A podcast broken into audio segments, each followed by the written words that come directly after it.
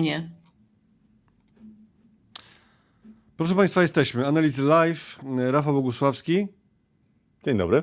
Robert Stanilewicz, witamy Was wszystkich bardzo gorąco, e, czyli kanał, w którym mówimy o inwestowaniu w rynkach finansowych, gospodarce i o świecie, bo to się wszystko jakoś tam jedno z drugim łączy. E, I dzisiaj mamy szereg tematów, a jednak zima to e, pesymistyczny tytuł dość, aczkolwiek są zdania podzielone z tego co widzę na temat tego, jakie były wczorajsze dane z polskiej gospodarki. O tym będzie, ale będzie też o wielu innych tematach, na przykład jakie znaczenie ma eksport z takich krajów azjatyckich jak Tajwan albo Korea Południowa i tam sygnały też są takie zimowe w tym momencie. Nie to, że jesteśmy jakimiś takimi mm, defetystami, by nie powiedzieć defetyszystami, e, e, ale no, tak nam się ułożyło dzisiaj, że w ten sposób spojrzymy na to. Wczoraj Rafa mówił o rekordzie wszechczasów, Time for Drama. O, tutaj coś takiego nam się pojawiło. O rekordzie wszechczasów y, na S&P 500, ale mamy też rekord nie wszechczasów, no ale to tak długo trwa odrabianie strat y, z czasów tego wielkiego szczytu w Japonii, że można powiedzieć, że mamy, y, że mamy rekord, no niekoniecznie wszech, ale dużych, długich, długiego czasu na rynku japońskim. No na rynku japońskim to już trochę, trochę faktycznie minęło. To ja jeszcze, jeszcze nie inwestowałem na giełdzie, to niemożliwe. Jak oni mieli szczyt wszechczasów. Fajne szaliki, słuchajcie, tutaj ktoś pisze. O jakie szaliki chodzi? No oczywiście chodzi o szaliki z naszego zdjęcia tytułowego. Y, Rafał, co taki zgaszony? Gdzie jest suchar? No wiem, że do tej pory ja tylko Słucham. gadałem. Gdzie jest suchar poranny? Nie no, słucham, słucham uważnie, żeby nie być, e, żeby, nie, niczym, tak? żeby nadążyć i o czym będziemy mówili, żeby się przygotować w międzyczasie. A suchar, o, suchar mam, proszę bardzo. Otóż amerykańscy naukowcy, no, ci naukowcy, tak, amerykańscy, to wszyscy wiedzą, że amerykańscy naukowcy zbadali i udowodnili, że statystycznie e, kobiety, y, które mają lekką nadwagę, żyją znacznie dłużej niż mężowie ich, którzy im to e, powiedzieli. To tak. No nie, no po prostu w tych czasach się nie opowiada już takich dowcipów. Ale jestem z tych czasów, w których to się opowiadało. Mnie to nadal śmieszy. Nie widzę powodu, dla których nie miałbym tego opowiadać. Dobrze, dobrze, dobrze. Tutaj są te właśnie nasze szaliki. Y, zamówienia na szaliki do Roberta, który nam przygotował grafikę. Mm, może się, może jakoś się. Przyszlijcie zdjęcie, może się jakoś Robert da namówić, żeby wam dorobić szalik. No dobrze, proszę Państwa, teraz dżingiel i startujemy już bez bicia piany, tylko z konkretnymi tematami, mm, które mamy zaplanowane. Zatem e, ruszamy.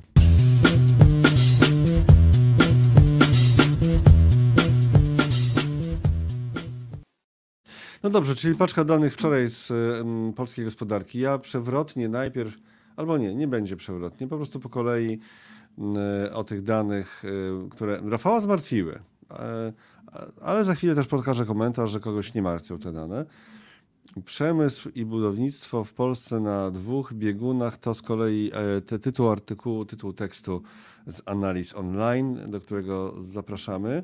I tutaj też o tych właśnie odczytach. Produkcja przemysłowa spadła w grudniu o 3,9% w ujęciu rocznym wobec spadku o 0,3% rok do roku w listopadzie, a w ujęciu miesięcznym produkcja przemysłowa skoczyła się o 9,8%. No to wygląda rzeczywiście słabo. Na drugim biegunie znalazła się w grudniu produkcja budowlano-montażowa, która wzrosła o 14% rok do roku i aż o 28,7% w ujęciu miesiąc do miesiąca. Wow!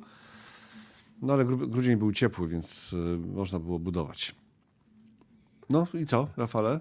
No i co? Znaczy Strach? to sam, Zima? same y, produkcja przemysłowa, znaczy, analitycy spodziewali się, że spadnie nawet o 5%, spadła o 3,9%, więc no, może nie jest tak źle, ale generalnie to jest coś, co no, mojego optymizmu nie budzi. Oczywiście tam jest układ kalendarza i tak dalej, i tak dalej, natomiast y, y, sam fakt, że produkcja przemysłowa spada i to spada już e, odsezonowana, chyba szósty miesiąc, jak dobrze pamiętam, no to nie jest coś, co napawa optymizmem. I tutaj zwracam uwagę na to, że jeżeli chodzi o polską produkcję przemysłową, no to jednak ten wpływ słabszej koniunktury za naszą zachodnią granicą, zwłaszcza w Niemczech, ale też w innych krajach e, Unii Europejskiej, będzie rzutował na produkcję przemysłową. Dlatego e, te dane no, raczej nie napawają optymizmem. Optymizmem mogłyby napawać wtedy, jakby faktycznie pomimo spodziewanego spadku produkcji przemysłowej nastąpił jej wzrost albo brak spadku chociażby. Natomiast tendencja jest wyraźna i dlaczego to jest problem? No, same budownictwo, które zachowuje się znacznie lepiej, no nie pociągnie gospodarki. Znaczy przemysł jest dużo ważniejszy E, niż budownictwo. E, I e, patrząc na, na dane produkcji przemysłowej, tam nie widać specjalnie, żeby pojawiały się jakieś symptomy tego, że za chwilę nastąpi przełamanie tych negatywnych tendencji, bo jeżeli chodzi o przemysł, to mamy od kilku miesięcy negatywne tendencje. E, były oczekiwania, że jednak ten, produkcja przemysłowa będzie trochę lepiej wyglądała e, w, na początku tego roku. Natomiast pytanie, czy po tych danych te oczekiwania są e, do zrealizowania? Czy mi się wydaje, że nie. Patrząc na to, co się, co się dzieje w, w Niemczech, zwłaszcza, tak jak mocno hamuje tam gospodarka, to polskie firmy mimo wszystko tutaj będą miały e, trochę podgórkę i to jest coś, co, co mnie niepokoi, dlatego ten tytuł, ale ten tytuł jest bardziej oparty na drugim wskaźniku, czyli sprzedaży detalicznej, bo mieliśmy wczoraj e, e, kumulację, bingo, po prostu cztery, cztery bardzo istotne dane makro się pojawiły o 10, no i na podstawie tego można wnioskować trochę bardziej na kolejne miesiące, chociaż warto pamiętać, że grudzień to jest taki specyficzny miesiąc ze względu na to, że koniec roku, są święta, e, no i tutaj trochę jest e, niepewności związanej z tym, czy tak naprawdę już można mówić o jakiejś tendencji. Natomiast ta sprzedaż detaliczna w grudniu e, tutaj w, w cenach stałych miała rosnąć, ale nie rosła. I to jest coś, co sprawia, czy spadła, i to jest coś, co sprawia, że mm, taki bardzo optymistyczny scenariusz na przyszły rok, jeżeli chodzi o wzrost PKB, stoi pod znakiem zapytania. Dlatego że wzrost wynagrodzeń też był niższy niż oczekiwany, bo spadł, tempo wzrostu wynagrodzeń w dużych firmach poniżej 10% spadło. Natomiast jeżeli popatrzymy na sprzedaż detaliczną, to y, wzrost dochodów realnych nie przełożył się w grudniu na taki wzrost konsumpcji, jak y, można się było spodziewać. I to jest sygnał ostrzegawczy, że być może, podkreślam, grudzień jest specyficznym miesiącem, ale być może y, jednak polska gospodarka będzie miała taki bardziej wyważony wzrost, czyli to tempo wzrostu będzie nie 4% w drugim kwartale, tak, rok do roku, bo tak mogłoby być, gdyby sprzedaż detaliczna była bardzo, bardzo mocna, ale raczej to będzie powiedzmy 2,5%, no ewentualnie e, niecałe 3% tam efekty bazy i efekt przeniesienia. Przeniesienia to związane z tym, że e, ostatnie dwa kwartały ubiegłego roku były wzrostowe, prawdopodobnie, bo z tych danych cząstkowych, które za czwarty kwartał mam, można zakładać, że był wzrost y, kwartał do kwartału i te dwa miesiące były wzrostowe, więc efekt przeniesienia, zwłaszcza w drugim kwartale, będzie zapewni wzrost gospodarczy, tak rok do roku, to będzie tam pewnie powyżej 2,5%, patrząc w tej chwili na to, jak te, te, dane wyglądają, zakładając nawet, że nie będzie specjalnego przyspieszenia konsumpcji. Natomiast dlaczego mnie niepokoją te, te dane i dlaczego E, to może być zapowiedź zimy, no bo cały wzrost gospodarczy w Polsce, ten impet miał być utrzymywany przez konsumpcję.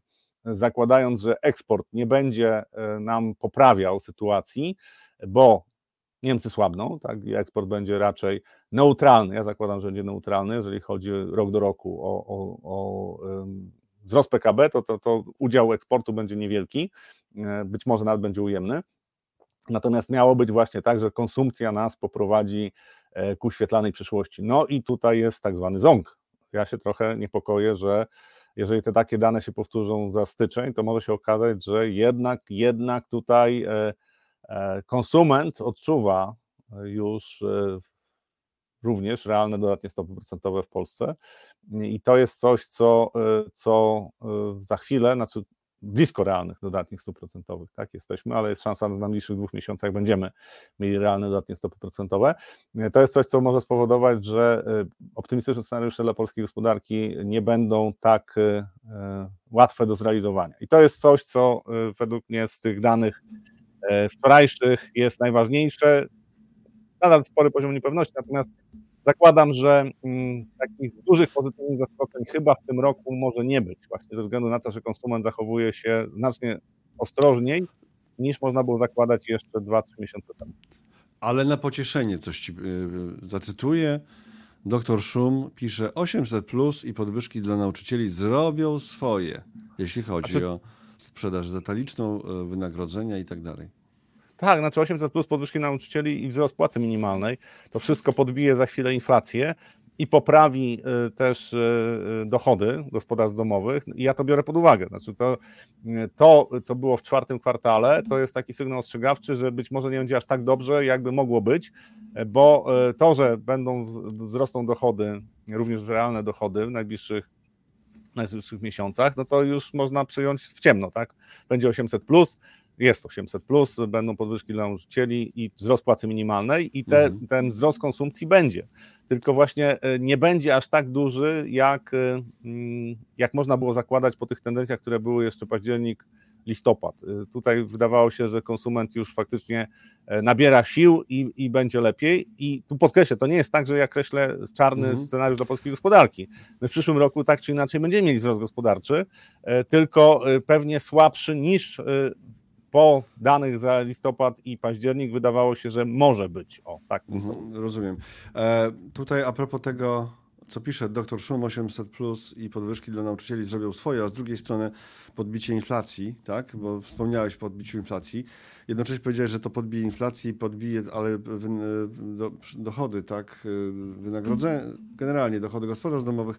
Ale pytanie, jak, jak to będzie w, w ujęciu realnym, czyli w stosunku do inflacji? Czy e, ten wzrost, e, to, to puchnięcie portfeli domowych będzie na tyle, będzie przekraczało to, co stanie się z cenami.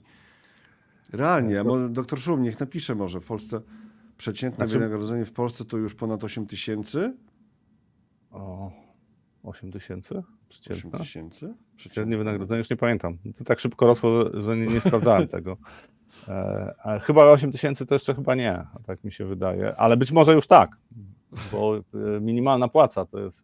Nie, jesteśmy w, Przyznam, że nie sprawdziłem, natomiast, e, natomiast jeżeli mówimy o inflacji, i o, o, o, tempie wzrostu y, wynagrodzeń, to ja tak, bym zwrócił zobacz, uwagę na dwie... Odjechał nam peron, tak? Ponad 8 tysięcy, odjechał nam peron. Tak, to, są, to, to są sukcesy poprzedniej ekipy rządzącej i Rady Polityki Pieniężnej do spółki. To bardzo duże osiągnięcia mieli w tym, w tym obszarze, że nam peron odjechał.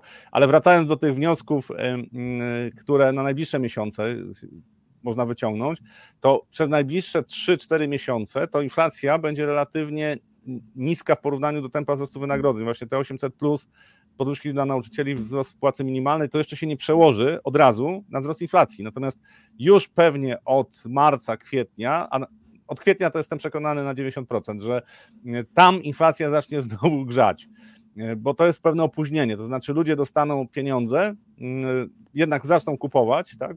to, to, jest, e, to jest coś, co spowoduje, że firmy będą mogły trochę podnieść ceny i Pewnie wzrost cen w gospodarce zaobserwujemy od marca prawdopodobnie już będzie to widoczne, ale od kwietnia, maja to wydaje mi się, że to będzie bardzo szybki wzrost y, i ja zakładam, że w drugiej połowie roku jest, zmierzamy do 8% co najmniej z inflacją w Polsce. E, mhm. I wtedy może się okazać, że już dalsze tempo wzrostu wynagrodzeń nie jest e, znacząco szybsze od inflacji. To jest coś, co może się pojawić w drugiej połowie roku. Zobaczymy, jak będzie, natomiast generalnie najbliższe dwa miesiące czyli styczeń i luty to będą miesiące, w których będzie e, wzrost wynagrodzeń zdecydowanie powyżej wzrostu e, inflacji. Ale słuchaj, wtopa. No rzeczywiście w ogóle jakoś tu ana nasze analizy kochane pisały, na naszym portalu też o tym przecież były dane.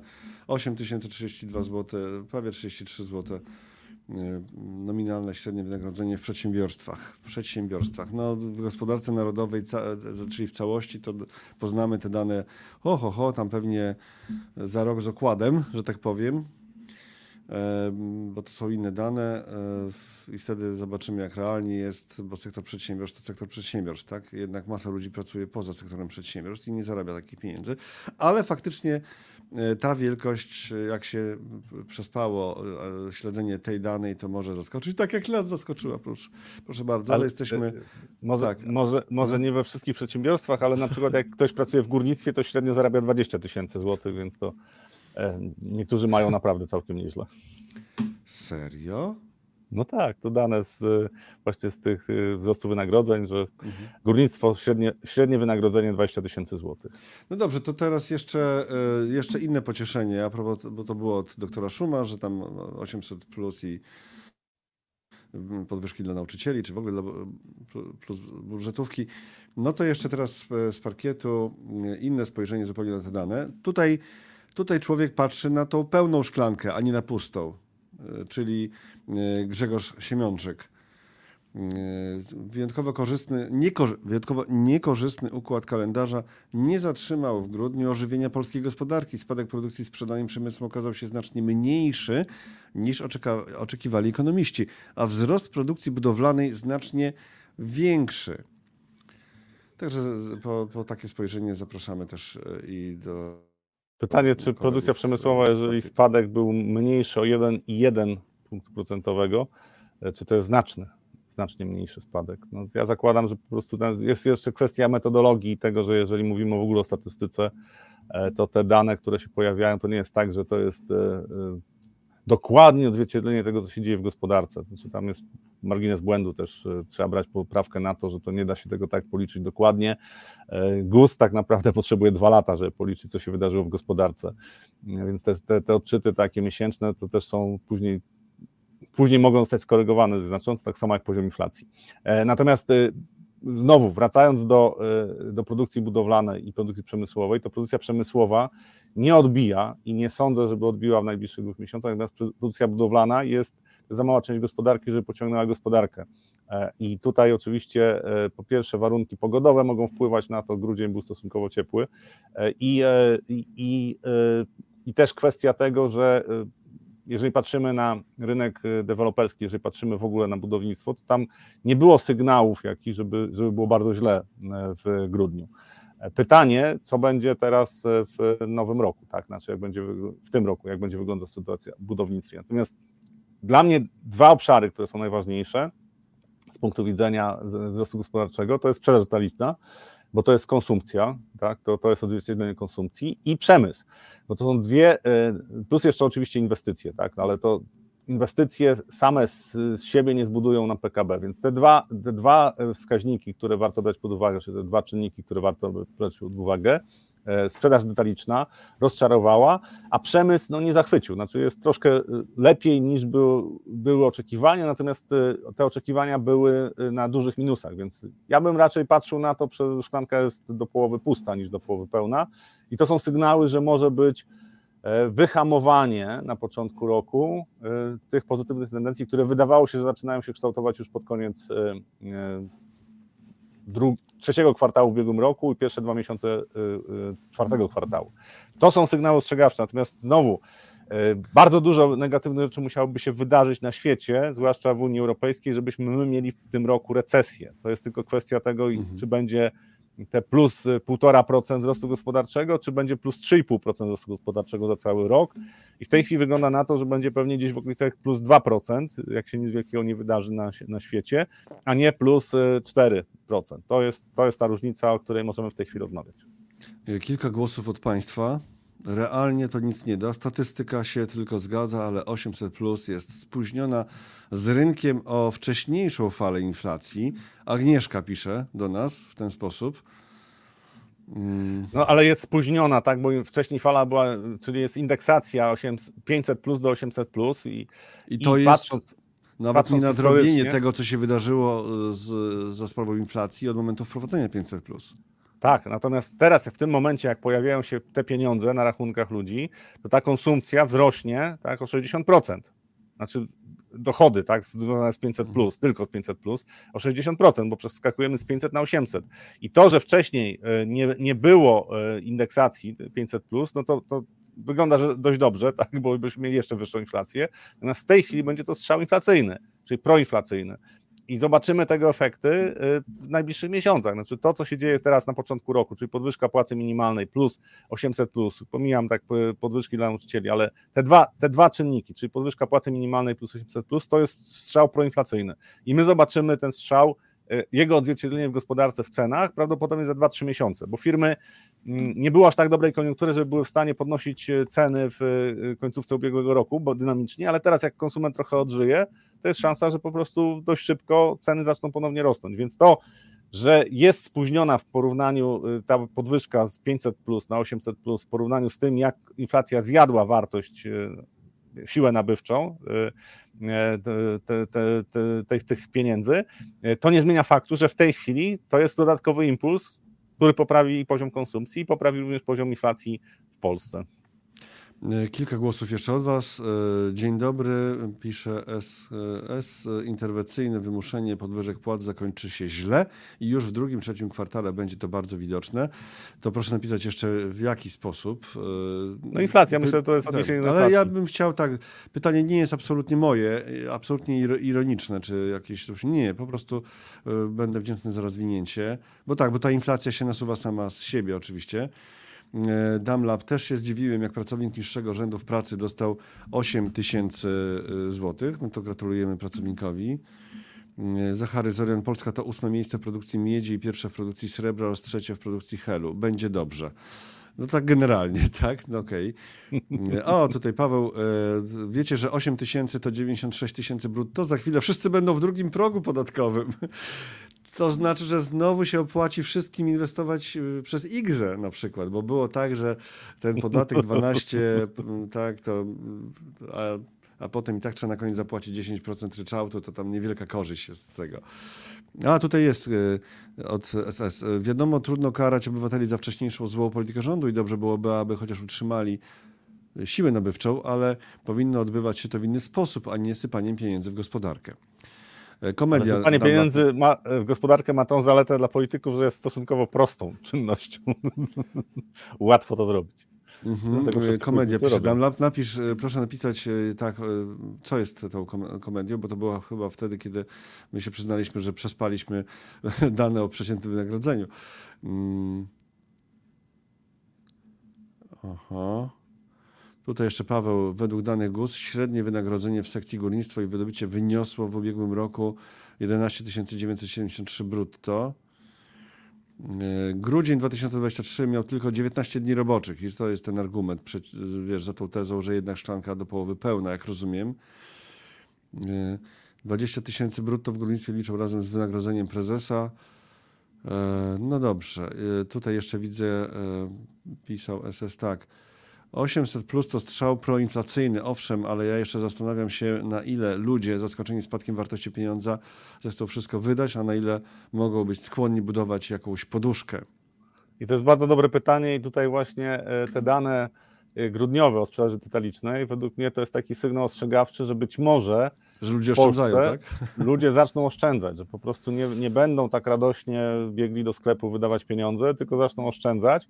Zwłaszcza, że to jest też e, mm, to, to jest coś, co zastanawiałem się, jak, po, jak polski konsument się zachowa, bo to jest takie pytanie, na które a priori jest ciężko odpowiedzieć, czy przy mm, zbliżeniu się do poziomu realnych stóp procentowych dodatnich, tak, czyli mamy tam 5,75, inflację mamy 6,1, pewnie inflacja jeszcze w styczniu, w lutym będzie trochę niższa, więc jesteśmy gdzieś na tych poziomach, że de, y, lokata bankowa daje ochronę przed inflacją. I teraz pytanie było takie, czy e, wcześniej te zakupy, które były e, dokonywane przez e, konsumentów, wynikały właśnie z tego, że uciekali przed inflacją i kupowali po prostu, bo twierdzili, no dobrze, kupię wcześniej, to potem za chwilę będzie droższe.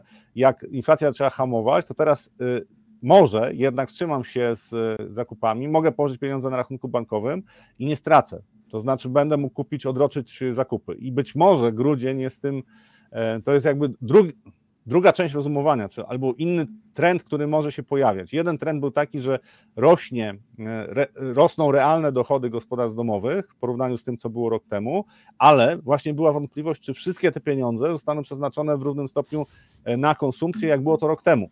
Te, te, te, te, realne dochody wygląda na to, że mogą się nie przełożyć, wzrost realnych dochodów może się nie przełożyć na wzrost konsumpcji w takim stopniu, jak można było zakładać jeszcze kilka miesięcy temu. Bardzo ciekawy moment w gospodarce, bardzo ciekawe będą styczeń i luty, bo zobaczymy też tutaj już e, wzrosty mm, mm, dochodów gospodarstw domowych, I, I, pytanie właśnie, jaką część z tych y, wyższych dochodów przeznaczą na konsumpcję, a jaką zaoszczędzą, po prostu schowają może nie do poduszki, ale na rachunku bankowym.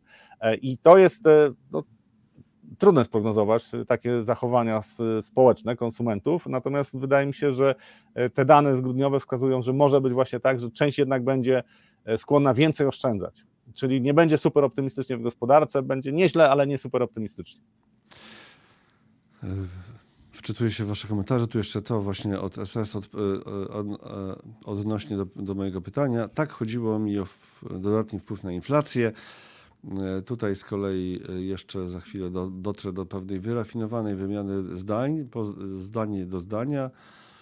Mm, tylko muszę omijać te komentarze, które są nie przekraczają ewidentnie jakichś granic, ale są takie zbyt brawurowe, żeby je pokazywać na ekranie może. Tam coś o monopolowych i 800 plus.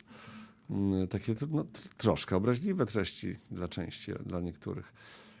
Mm, aha, tutaj na przykład Mariusz pisze podatków, e, podatków w pierwszym przedziale skali mamy 21%, 12 plus 9, a nie 12. Nie zapominajmy o tak zwanej składce zdrowotnej. Okej, okay, ale jak się inwestuje przez X, to raczej ulgi od składki zdrowotnej się nie ma.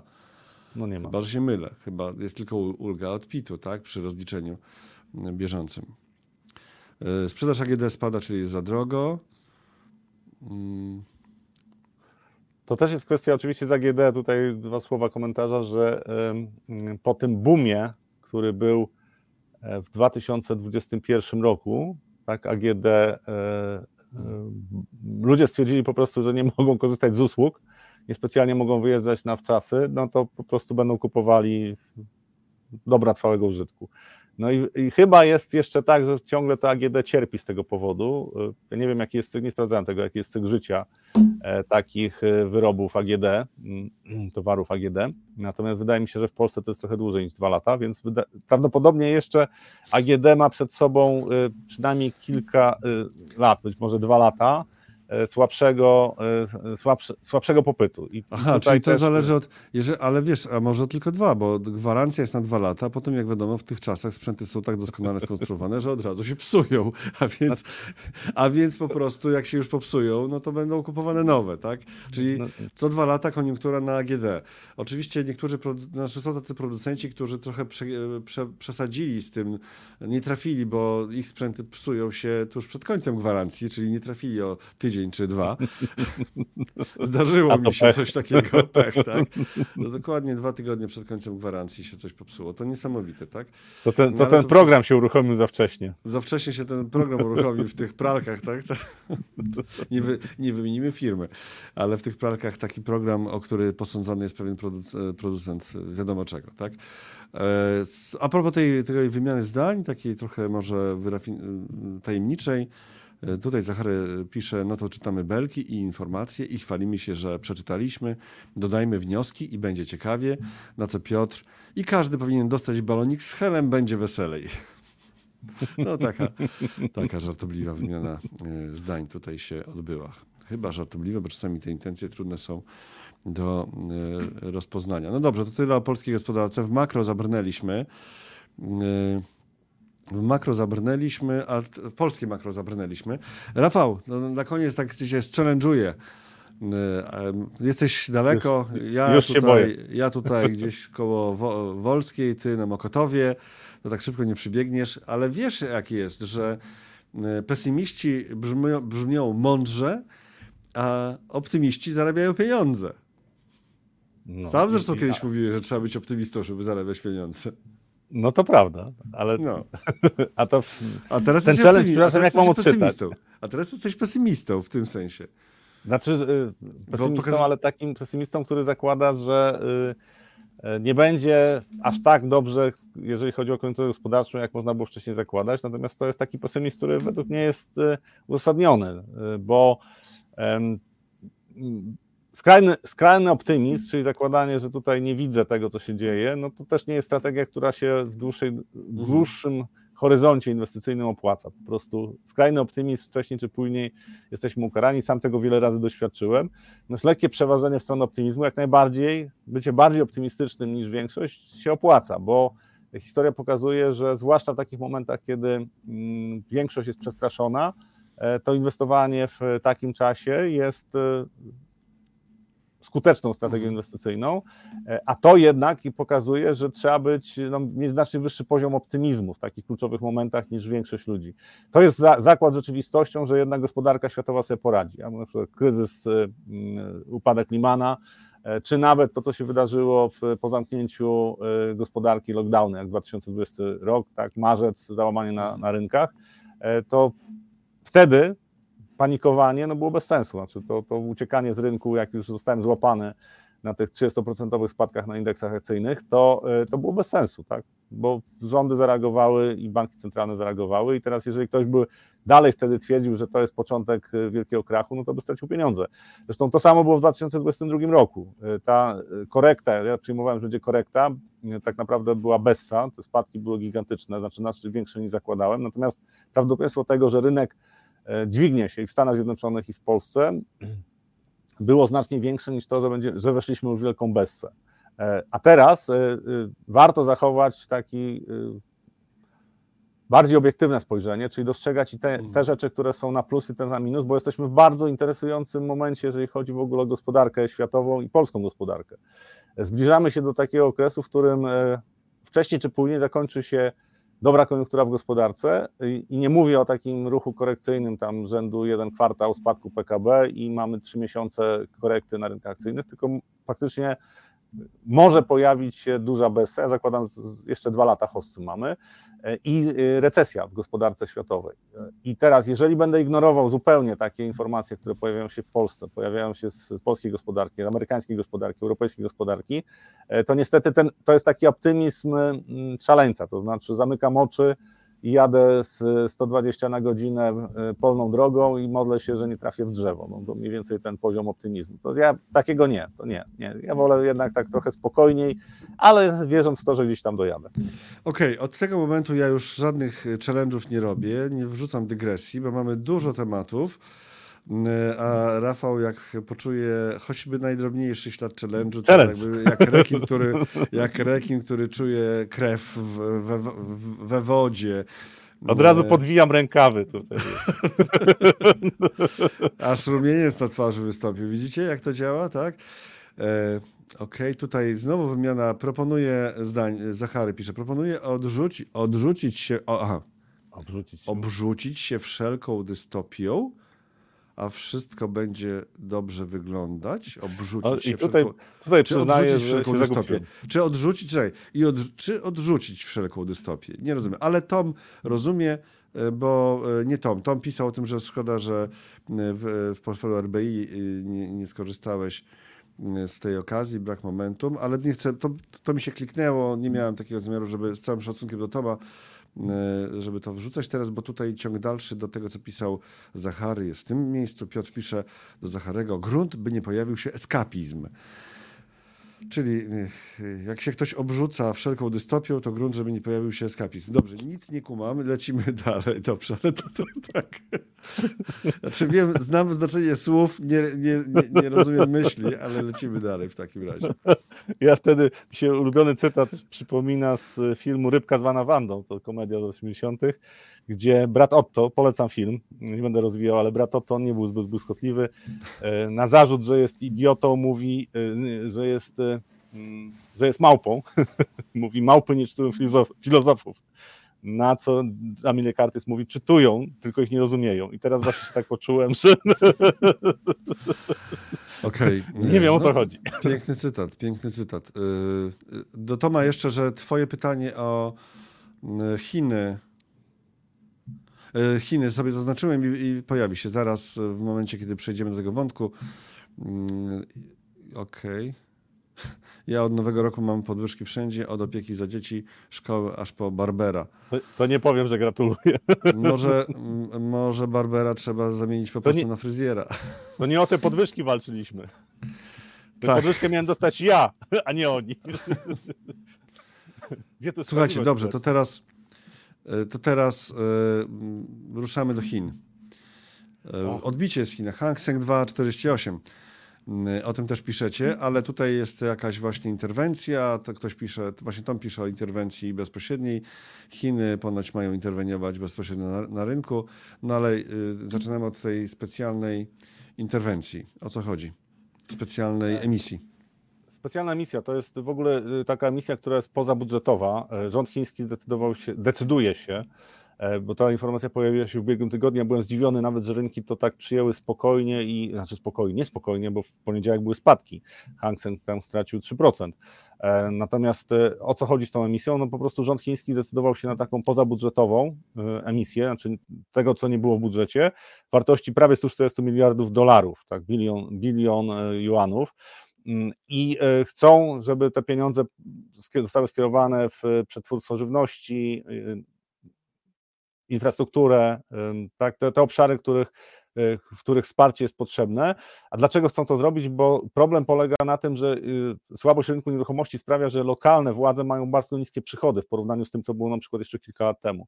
I w zasadzie tylko rząd y, centralny jest w stanie pobudzić tą gospodarkę i chce to zrobić. To był wyraźny sygnał, że oni chcą jednak stymulować gospodarkę. Rynki to zignorowały w ubiegłym tygodniu, natomiast e, dzisiaj w ogóle Hang Seng rośnie właśnie, praktycznie odrobił poniedziałkowe straty. E, duża natomiast wygląda na to, że kilka czynników e, zadziałało. Po pierwsze, ta wyprzedaż już doszła do takich poziomów, że odbicie, ja wczoraj o tym mówiłem, jest prawdopodobne. Po drugie, będą inwestorzy szukali informacji, chociażby takich, że E, być może rząd e, chiński będzie interweniował na rynku. To są krótkoterminowe interwencje, to jest coś, co e, nie zmienia trendu. Natomiast Fed kiedyś pokazał w 2012 roku, że w odpowiednim momencie, jak przyjaciele królika, czyli banki inwestycyjne, to był październik, tak? Było sześć sesji, na których ostatnia godzina były gigantyczne zakupy na, na rynku amerykańskim i wyciągali rynek powyżej wzrost ponad 1%, 1,5%, tak? I przejęli całą sprzedaż, która się pojawiała na rynku, po prostu zmienili trend, zmieniła się psychologia rynku. To był dość sprzyjający moment, żeby to, to zrobić, to zrobili. Teraz jeżeli bank e, e, centralny chiński zdecyduje się na podobny ruch, oczywiście przy wsparciu rządu, e, to też mogą odwrócić ten trend. Znaczy to jest coś, co, co mogą zrobić ze względu na to, że mm, poziom wyprzedania, jeżeli chodzi o inwestorów zagranicznych, jest dość duży. Nadal Chiny pozostały w indeksach mm, akcyjnych, E, więc nie jest tak, że wszyscy się wycofają z Chin. Jak zmniejszą się umorzenia, to za chwilę może się okazać, że odbicie na tym rynku chińskim jest to, co, czego, czego się spodziewam wcześniej czy później, że rzędu 20-25% to odbicie się pojawi. Czy to już? Nie wiem. Znaczy granie na takie, na takie zmiany, trendzie spadk- zmiany trendu spadkowego na wzrostowy, no to musiałbym mieć jakieś kontakty w banku chińskim, żebym wiedział, że faktycznie zaczną kupować. Ale wracając do tych, do tych pieniędzy, 136 czy 139 miliardów, zależy tak e, jaki akurat kurs przyjmujemy juana do dolara, natomiast powiedzmy prawie 140 miliardów dolarów wrzucone w gospodarkę, to jest coś, co powinno mieć pozytywny efekt. E, w mojej ocenie, jeżeli y, rynek nieruchomości w Stanach Zjednoczonych, w Chinach nie załamie się pod swoim ciężarem, E, w najbliższym czasie, to po prostu te akcje, które w tej chwili rząd chiński podejmuje, prawdopodobnie dadzą efekt, czyli druga połowa roku w Chinach będzie zdecydowanie lepsza niż ostatnie miesiące.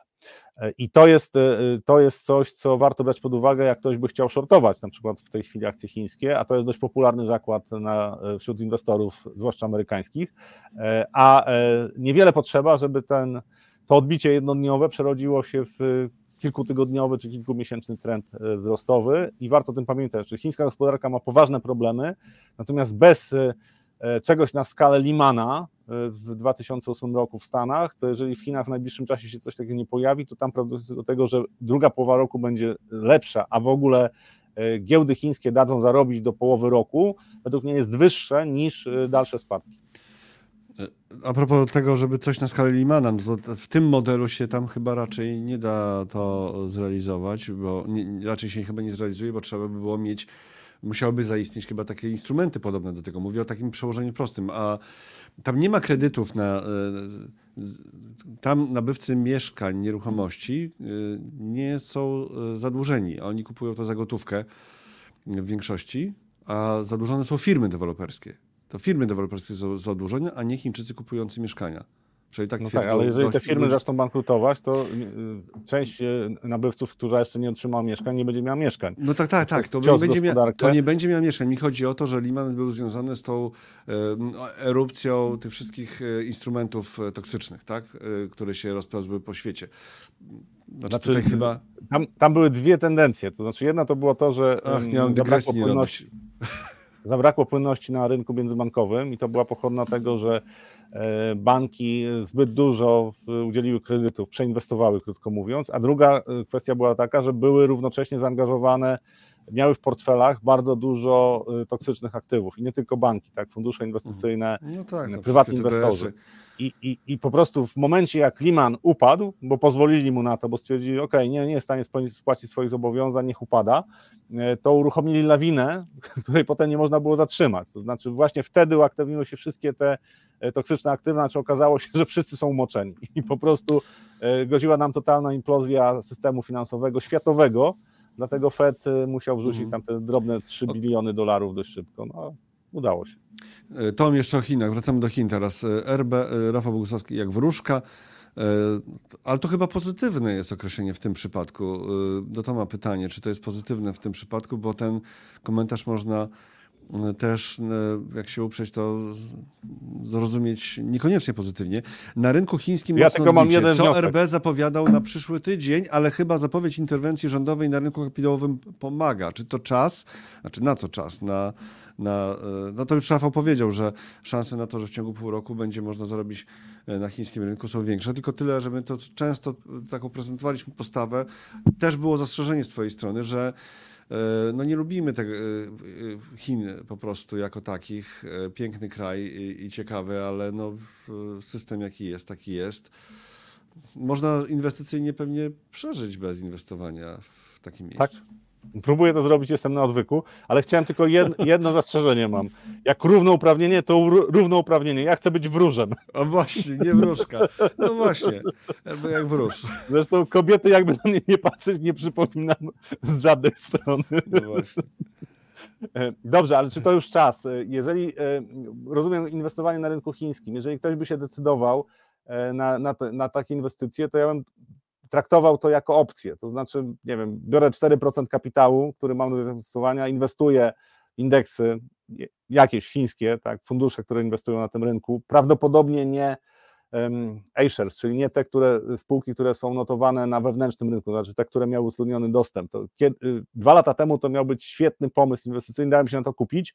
W tej chwili uważam, że znacznie lepiej w Hang Seng zainwestować albo spółki technologiczne e, chińskie e, i e, ale zainwestować na przykład 4% kapitału tak? i traktować to jako opcję. Tracę 50%, to się wycofuję z tego rynku, zarabiam 50%, y, to, y, no to dobrze, to kasuje zyski. Może 30%, tak? ale po prostu gdzieś postawić sobie mentalnie stop lossy, żeby nie stracić 80%, bo mm, jeżeli scenariusz dla Chin będzie realizował się bardzo negatywny, to znaczy okaże się, że te cuda które rząd chiński obiecywał i te wszystkie, całe ręczne sterowanie gospodarką kończy się tak, jak zawsze się kończyło, to znaczy centralne planowanie w gospodarce socjalistycznej.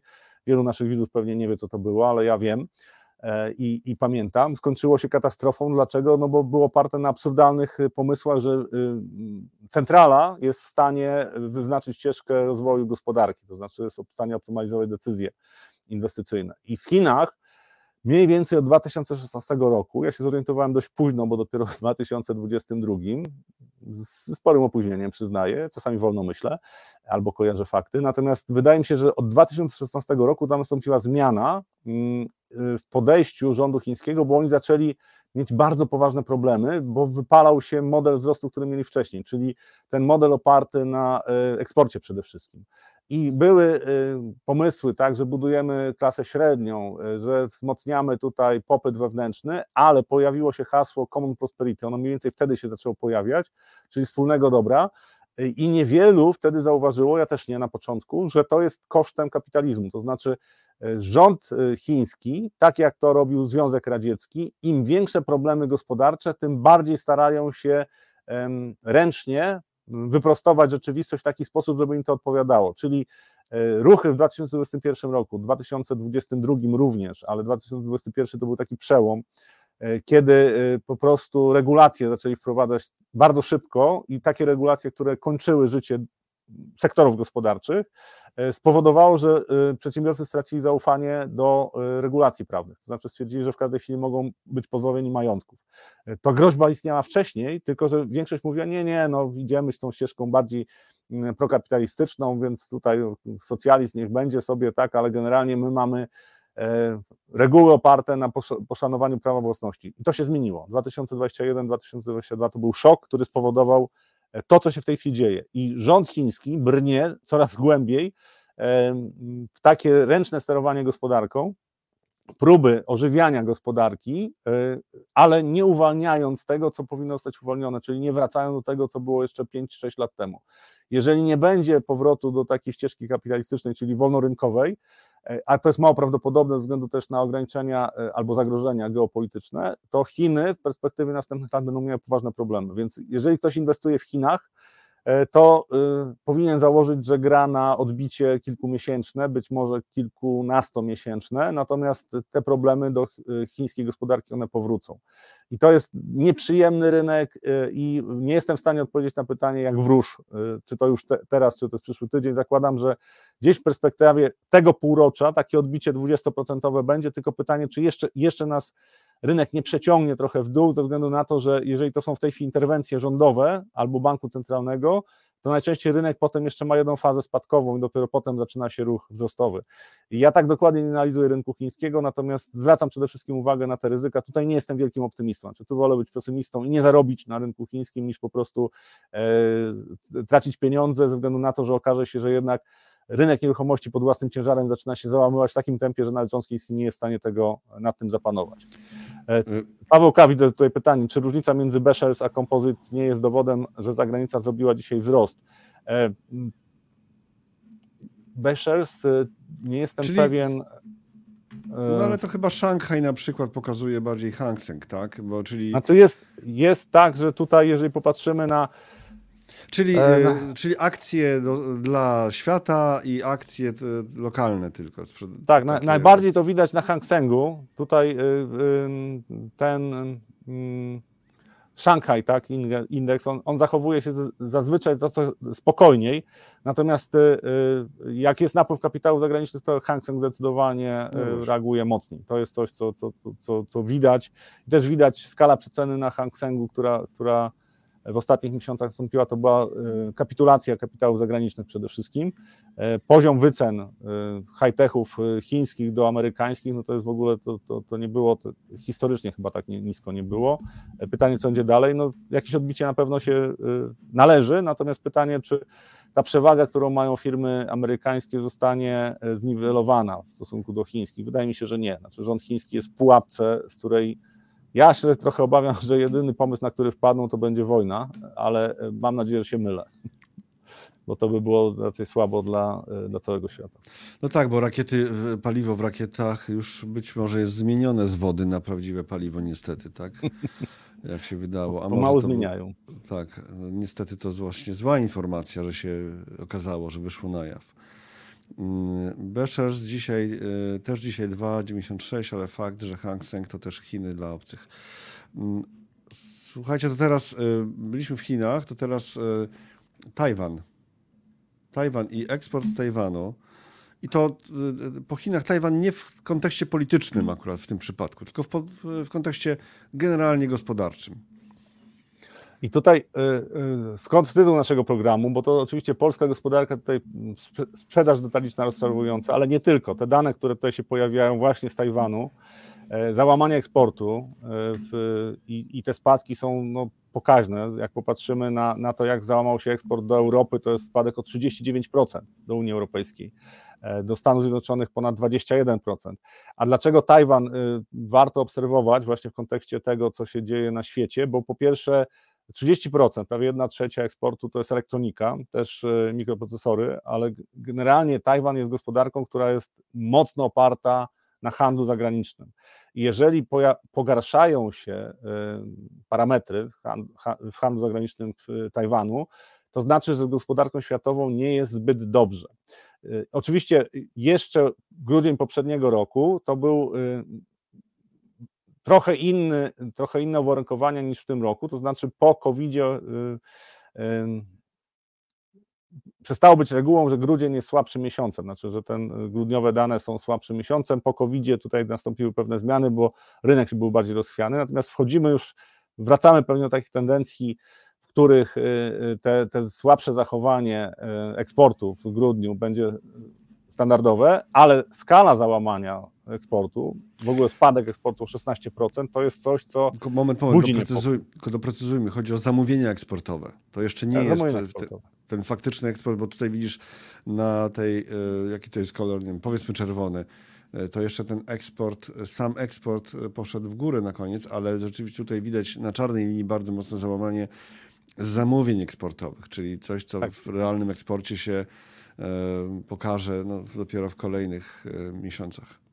Przepraszam, za szybko popłynąłem. Tak, y, zamówienie no, no, ale... eksportowe. Znaczy to jest hmm. coś, co będzie rzutowało na najbliższe miesiące i to pokazuje, y, że to, czego ja e, e, troszeczkę się obawiam. Znaczy po prostu patrzę na rzeczywistość tutaj nie, nie, nie w różowych okularach, po prostu widzę, co się dzieje w gospodarce światowej i są dane, które potwierdzają to, że jeżeli chodzi o aktywność gospodarczą na świecie, to rewelacji nie ma. To nie jest groźba załamania porównywalnego do tego, co się działo w 2009 roku, na początku 2009 roku z handlem międzynarodowym. Natomiast takie kraje jak Tajwan, e, Koreę Południową też warto obserwować, e, to są kraje, które w, e, dość szybko pokazują, co się może dziać w skali świata. Oczywiście to jest kwestia też wpływ tego, co się dzieje w Chinach, no w ogóle na, na kraje azjatyckie, tak? ale, ale generalnie dane właśnie, które pokazują, że do Unii Europejskiej e, spadek o 39% e, zamówień eksportowych, to jest sygnał ostrzegawczy dla gospodarki europejskiej również.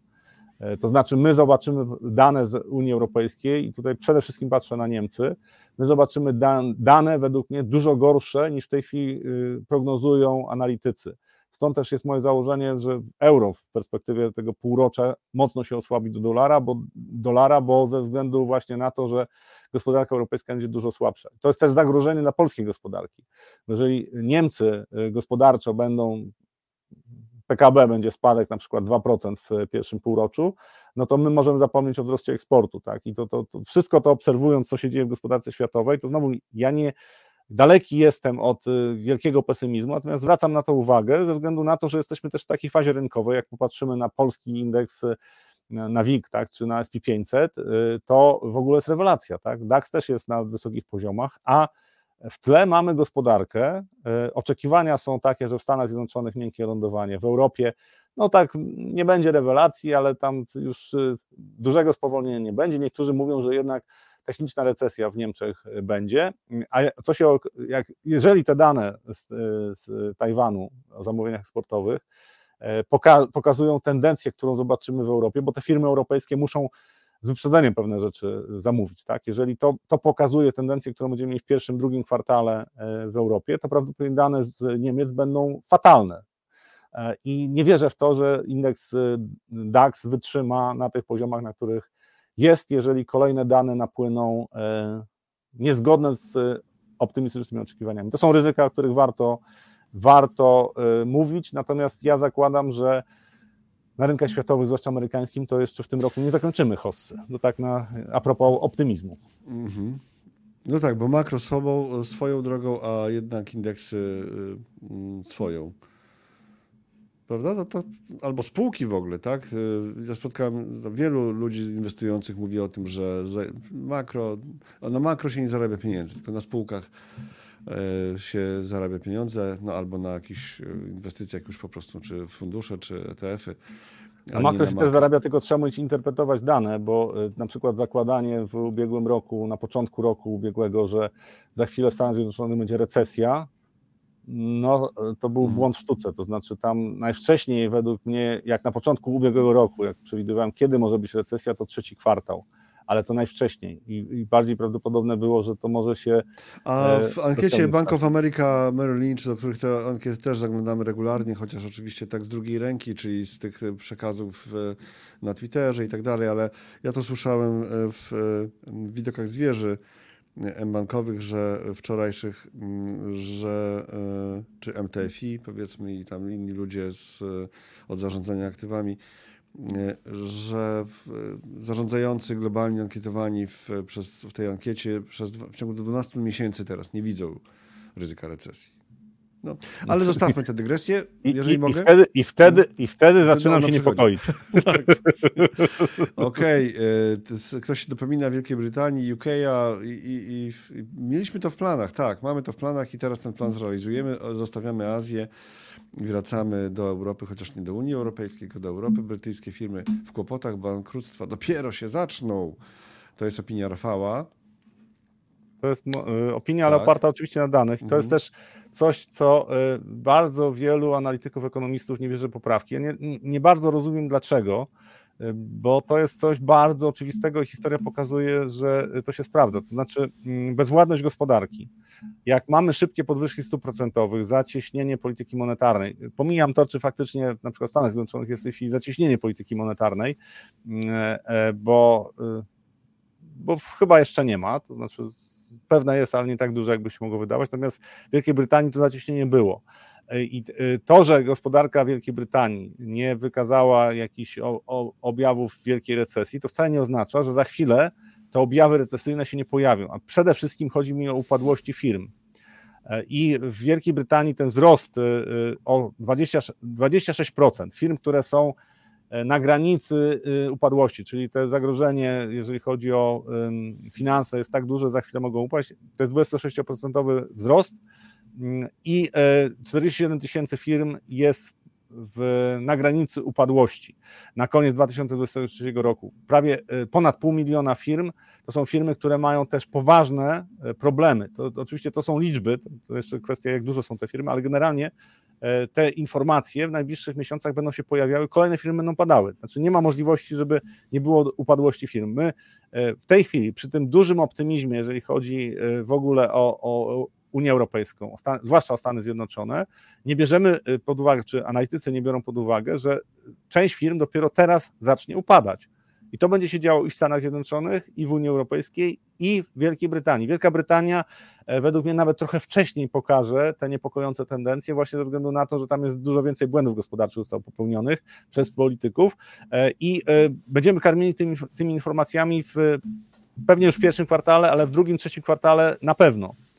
To nie oznacza, znowu podkreślam, to nie oznacza tak głębokiej recesji czy załamania gospodarczego jak w 2008-2009 roku, natomiast oznacza, że my będziemy za, za kilka miesięcy w otoczeniu informacyjnym, kiedy kolejna firma bankrutuje.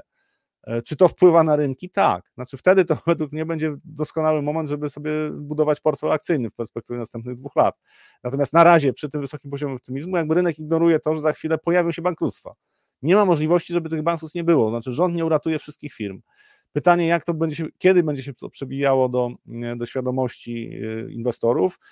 Tych, którzy y, kontrolują spółki cały czas, to myślę, że oni już widzą, tak, że takie zagrożenia są. Natomiast do tych, którzy inwestują tam co, co pewien czas spojrzą na giełdę, to dotrze to dopiero w momencie, jak pojawi się e, jakieś spektakularne bankructwo, okaże się, że spółka straciła E, po spadku 80% straciła następne 80%, bo tak najczęściej w, w spółki, które bankrutują, tak się zachowują. Tak wydaje się, że no ile taka spółka może spaść, jak spadła nie wiem, ze, z wartości 100 funtów do 20, no to ile może spaść? No, do jednego funta spokojnie, a może i niżej. Więc warto, warto o tym pamiętać i te, i te informacje tutaj, które pojawiają się w Wielkiej Brytanii, to jest sygnał, że to się dzieje. Znaczy po prostu nie ma czegoś takiego jak odporność gospodarki na wysokie stopy procentowe. Nie ma. To jest tylko pytanie, czy e, będzie dużo takich firm, które nie przeżyją, czy tych firm będzie tylko trochę, natomiast takie firmy się pojawią i pytanie, jak będą rozłożone akcenty w komentarzach. Ja myślę, że jak, jeżeli giełdy będą spadały, to akcenty w komentarzach będą e, podbijały te tendencje, czyli będzie panika. Świetny moment, żeby kupować akcje. Słuchajcie, zbliżamy się do końca naszego spotkania 23 e, stycznia 2024. Jeżeli ktoś jeszcze tego nie zrobił, to zachęcamy gorąco do tego, żebyście zrobili sobie subskrypcję kanału Analizy Live i byli na bieżąco z tym, co tutaj się dzieje, a dzieje się dość e, sporo. Nawet chwilami bardzo dużo się dzieje. Na przykład e, jutro będzie się działo w trochę nietypowy sposób może, jak na nasz obszary, po których się zwykle poruszamy, ale to jest e, bardzo ciekawa okazja. E, czyli pierwsze ETF-y w Polsce wystartowały 5 lat temu, z grubsza, bo ta, te urodziny to były jakiś czas temu e, już, ale tak powiedzmy w takim przyzwoitym czasie, że jeszcze można do tego nawiązać. I jutro o 8.45 waszym i moim gościem będzie Robert Sochacki, czyli szef Beta Securities ETF-y od bety 5 lat, e, bo sama beta istnieje dłużej. Kiedy kolejny ETF? Trochę tytuł na przynętę, bo tutaj od razu uczciwie powiem, pewnie nie usłyszymy kon konkretnie, że za, za miesiąc na przykład, ale o tych planach jak najbardziej. Generalnie o tym, jak co Robert Sochacki sądzi o inwestowaniu w ETF-y versus inne instrumenty, ale też same ETF-y, tak, jak się różnią kosztami na przykład, dlaczego jeden to ma tam jakieś pipsy dalekie, a inny ma jednak znacznie więcej. Dużo tematów też oczywiście, jak zawsze, szczególnie w tym przypadku czekamy na Wasze pytania. Wystartował nowy ETF, który jest takim zamianą ETF-a, który nie wyszedł, o czym nasz gość mówi otwarcie i wprost, że to był jego pomysł, że on bardzo lubił ten pomysł, czyli tego te, te, takiego techwigowego ETF-a. Okazało się, że Zupełnie to nie wypaliło, więc został zamieniony na ten taki pieniężny, powiedzmy. Oczywiście on się nie może pieniężny nazywać, ale tam ticker został z cashem w nazwie, więc to jest. Dla kogo to? Tak, też pytanie, no bo jeżeli ktoś chce, chciałby kupować i sprzedawać jakoś w miarę regularnie coś takiego, no to tam koszty prowizyjne jednak mogą te cashowe zyski trochę tam podżerać, bo przecież to jest instrument, który nie, nie będzie zarabiał fortuny, prawda? No, czekam na wasze pytania. Pod filmem można już teraz powpisywać. Na topczacie teraz nie, bo ten topczat to zostanie... Na topczacie tych... Tak, tak, dokładnie. ETF Cash, ETF Wictech. Teraz nie piszcie pytań do Roberta Sochackiego na tym topczacie, bo to będzie bardzo ciężko potem mi z tego wydubać. Więc przygotujcie się na jutro, na topczacie jutro w trakcie live'a, albo pod filmem, albo pod filmem po prostu, który jest już zapowiedzi. Jest już zapowiedzi, tam chyba, a może jeszcze nie można komentarzy wpisywać. Może nie można, no to sorry. No to czekamy po prostu na wasze komentarze na topczacie i pod filmem potem, który się pojawi. No właśnie, to ktoś pisze obrót marny, tak? A właśnie, pytanie, kiedy RBI? RBI, proszę Państwa, tak? Podtrzymuje szafał, tak? Te wersje? No tak. tak. tak, może być. Może być, może być. Może być. W czwartek najbliższy, proszę Państwa, ETF najbliższy czwartek o 8.45. RBI, ETF. E, RBI, przepraszam, RBI w najbliższy czwartek o 8.45. Tu było pytanie o surowce. Nie wiem, czy w tym tygodniu surowce zdążymy liznąć, że tak powiem, polizać. Dziękuję pięknie za to spotkanie. E, tak, e, musi być. Mhm, dobrze, dziękuję pięknie za to spotkanie. O właśnie. Tutaj na, takie, na koniec taki komentarz, albo ten komentarz na koniec e, od Midterma. Dziękujemy bardzo. I do zobaczenia jutro o 8.45 z Robertem Sochackim, szefem Beta Securities, a z Rafałem zobaczymy się w czwartek najbliższy. Czwartek. Do zobaczenia. Do zobaczenia.